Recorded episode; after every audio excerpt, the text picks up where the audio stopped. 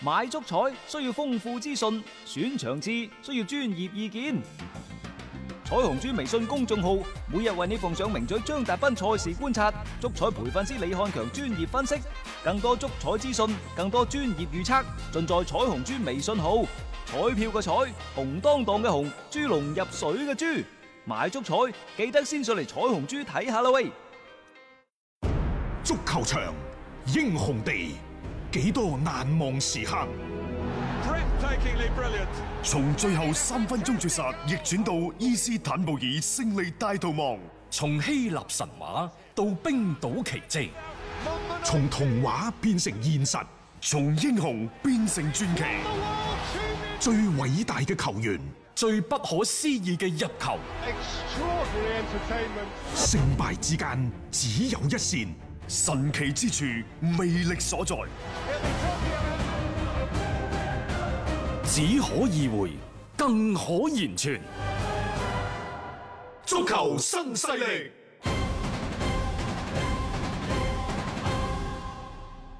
翻翻嚟係第二 part 嘅足球新勢力嚇，呢度係 FM 一零七七廣東廣播電視台文體廣播，我哋嘅節目呢，周一到周日係準時同大家喺空氣當中見面嘅嚇，為大家主持節目嘅有大雄鄧偉雄，係同埋張達斌。誒，我哋啱啱講到呢，就係即係曼聯嘅嗰個財政嘅收入嘅情況，佢哋點解疫情當中所受到嘅衝擊相對嚟講比較低，係因為佢哋冇更加多咁依賴比賽日嘅收入。係佢哋嘅大頭其實係放咗喺商業開發，佢哋商業開發佔咗成個俱樂部收入嘅百分之四十四，係全世界最高嘅個比例。所以佢咪頂得住咯。啊！佢頂得住，但係我哋啱啱亦都講到而家嘅廣告嘅投放嘅整整體策略，可能已經發生咗變化。亦就話以前有啲企業可能用十個億、用二十個億去進行一個品牌嘅打造，但係而家因為疫情嘅影響，銷售受到影響，變咗嘅話呢，可能更加多嘅嗰啲廣告嘅品牌費用係放咗喺個銷售嘅成本嗰度，係好簡單嘅啫。亦就話以前我俾一個億，淨係做。廣告嘅品牌，嗯淨係做形象嘅宣傳。而家可能呢，我要分翻八千萬出嚟，留翻兩千萬做品牌宣啊傳，品牌因係為啊點解啊？球隊作為企業要鮮活落去。嗯以前呢，就係做品牌，大家認為風花雪月嘅，但係做做品牌其實係一個最底層嘅建築。嗯只不過呢，即係話當企業嘅環生存嘅環境受到咗好大好大好大壓力嘅時候，你先要諗嘅唔係詩同遠方。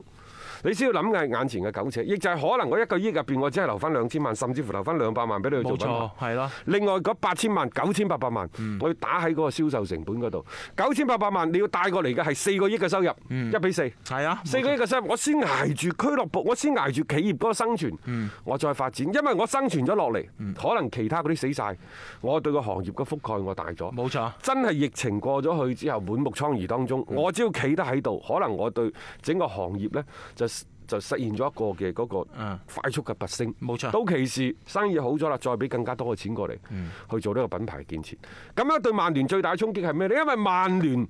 嘅贊助收入你唔可以直接體現喺嗰個商品銷售嘅轉化嗰度。啊啊咁啊係啊呢樣嘢啊嚇，佢佢更加多。我淨係吹水嘅，譬如話雪佛蘭 啊。如果雪佛蘭佢而家仲係嗰嗰嗰個心口啊，一年幾千嗯萬，我當你五千萬咧，假設啊，當你五千萬，五千萬如果我哋用我哋啱啱嗰個銷售轉化嘅嗯話，一比四，佢可以買兩個億嘅汽車，係啊，兩個呢個汽車係啊啊，咁即係佢起起碼要做到咁樣樣嗯係先啦起。碼要做到咁樣。啊，即係如果你冇銷售嘅壓力呢，你就可以私同遠方啊，為咗係十年八年嘅冇錯嘅企業即係嘅打造形象打造形象係冇問題嘅。 係冇錯但係而家可能呢，好多都會收縮。哦，你可以話雪佛蘭唔受影響，但係曼聯有差唔多超過過百嘅品牌，你可以保證個個都唔受嗯即影係響。大大小小肯定有啊啲你㗎。可以保證曼聯嘅商業開發、廣告代言嘅收入唔受影響咩？係咪？但係嗰個影響可能相對會比較細少少，但係佢一定會受影響嘅。冇錯啊，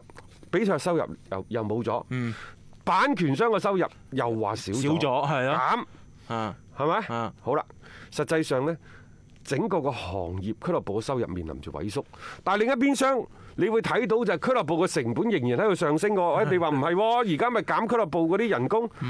球員嘅人工係冇減到嘅。你減嚟減去，減管理層嘅人工，減俱樂部工作人員嘅人啊工係咯工，係咯，你有乜用啫？你諗下巴塞嗰啲有成五六成都係啲收球入啊員全部都一線隊啲球員啫即係喎。杯水車薪咯。你而家減減嗰啲啊，係嘛根本冇咩大作用嘅。所以以你話點辦呢？其實整個足球嘅變革，可能從二零一九、二零二零賽季開始，已經喺悄然模式當中已經。外邊嘅環境已經逼住你變化，你不得不變。係你如果唔作出自身嘅改變，你適應唔到呢個環境，你只能夠被呢個時代淘汰。冇錯啊。而家好啦嗯，點變呢？足球嘅變革，國際足聯都要審慎考慮。嗯，啊，當然你話呢個保斯曼法案係咪國際足聯咧？唔係噶，博斯曼法案好似係要去到嗰啲咩歐洲嗰啲咩議會啊，定係咩嗰啲嗰啲打工我成個嘅嗰啲嗰個即已經係高於足球嗰個層級嗰啲嗰啲議會嗰啲法庭去判㗎啦。就係話要保障呢一個勞動者嘅權益。係咁好啦，翻翻轉頭，企業嘅權益邊個嚟保障呢？咪咯，到而家為止，即係我哋成日講個球隊、俱樂部佢自身嘅利益，點解而家成日咁多一啲嘅球員凌駕於俱樂部之上啊？嗰啲球員就借住你保斯曼法案啦，就可以呢就有風使盡嚟，但係球會而家面臨住生存嘅壓力底下，你嘅權益冇辦法保證。所以，呢，嗱，而家嘅俱樂部首先要考慮嘅就係點樣去節省呢一個人力成本，如何將越嚟越勁嘅嗰個球員嘅人工，越嚟越高嘅球員人工嘅比例將佢撳落去，呢個係嗰間俱樂部佢必須必須要去。首要要考慮㗎啦首要考，慮一定啊，但係呢，生多足少，嗯大嘅俱樂部可能有少嘅嚟講呢，有十間八間，多嘅有十幾廿間，嗯大嘅俱樂部。但係每年足球世界生產出嚟嘅年輕嘅才俊，是否滿足到呢十幾廿間俱樂部對一啲優秀球員嘅嗰種渴求呢？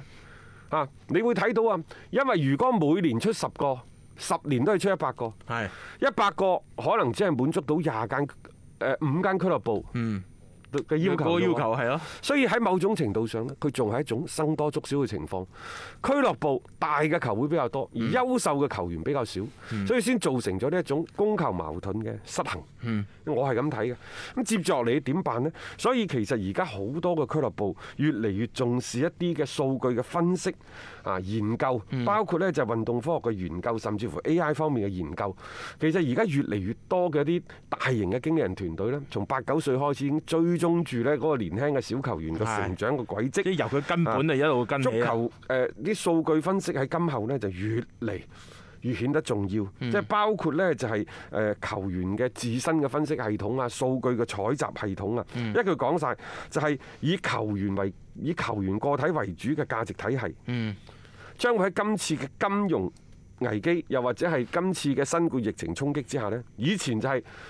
你嘅球員嘅身價、你嘅轉會費、你嘅收入，可能今後呢就要真係通過一啲嘅即係所謂嘅運動科學啊，重新嘅一啲數據架構模型嘅搭建，開始重新從呢一個方面去重新構築球員嘅身價。講到底，佢仲係要降低球員嘅使用成本。講到底，佢仲係要降低俱樂部對人員，特別係一線球隊嘅人員嘅使用嘅嗰個成本。冇錯啊嚇，因為好簡單嘅啫。誒、球隊每年嘅人工嘅支出，你球俱樂部嘅收入追唔追得上人工嘅支出先？追唔上啊嘛。嗯追唔上。又或者再講佢貼身嘅，就係、我哋每年睇嘅嗰啲所謂嘅誒英超嗰啲費用，你睇咗幾年都係兩百五 十八，但係英超嘅球員嘅人工年翻咗幾多倍？年年都係漲啊嚇，即係你基本上你係無可避免即係嘅一。方面佢嘅收入已經見到天花板啦，就好似即係二零一九到二零二二，其實除咗海外嘅版權係上升，其實英超當地英英格蘭本土嘅版權係下降下嘅，降嘅係啊，海外版權上升係其他地方都下降，只有蘇寧。係啦，就係我哋國內傻更更咁樣俾咗個咁高嘅版權，所以整體扯高咗海外嘅嗰個採集嘅嗰個總體嘅數量，所以先至係上升。實際上英超嘅天花板見到啦，英超版權嘅天花板見到啦，英超嘅贊助嘅天花板見到啦。類似阿仙奴呢年年升價嗰啲球票升價嗰啲天花板亦都見到啦。大家仲記唔記得利物浦當年想升價，全世界反佢台，搞到佢嘅老細喺美國要飛過去係啊，利物浦安慰嗰啲球迷話唔升價，唔升價係你就話各方各面你都睇到嚟緊嘅收入，你見到天花板，但係球員嘅收入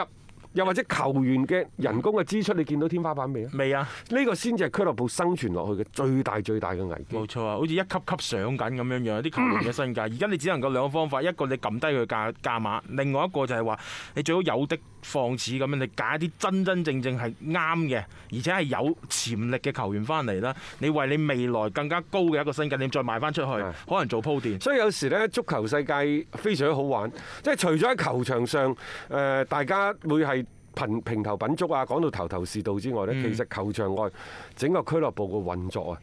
啊，佢係一盤好大嘅生意嚟嘅。我哋啱啱試圖用我哋比較膚淺嘅嗯一個個人嘅積累，嗯，又或者係比較膚淺嘅理解，試圖同大家去講清楚呢件事。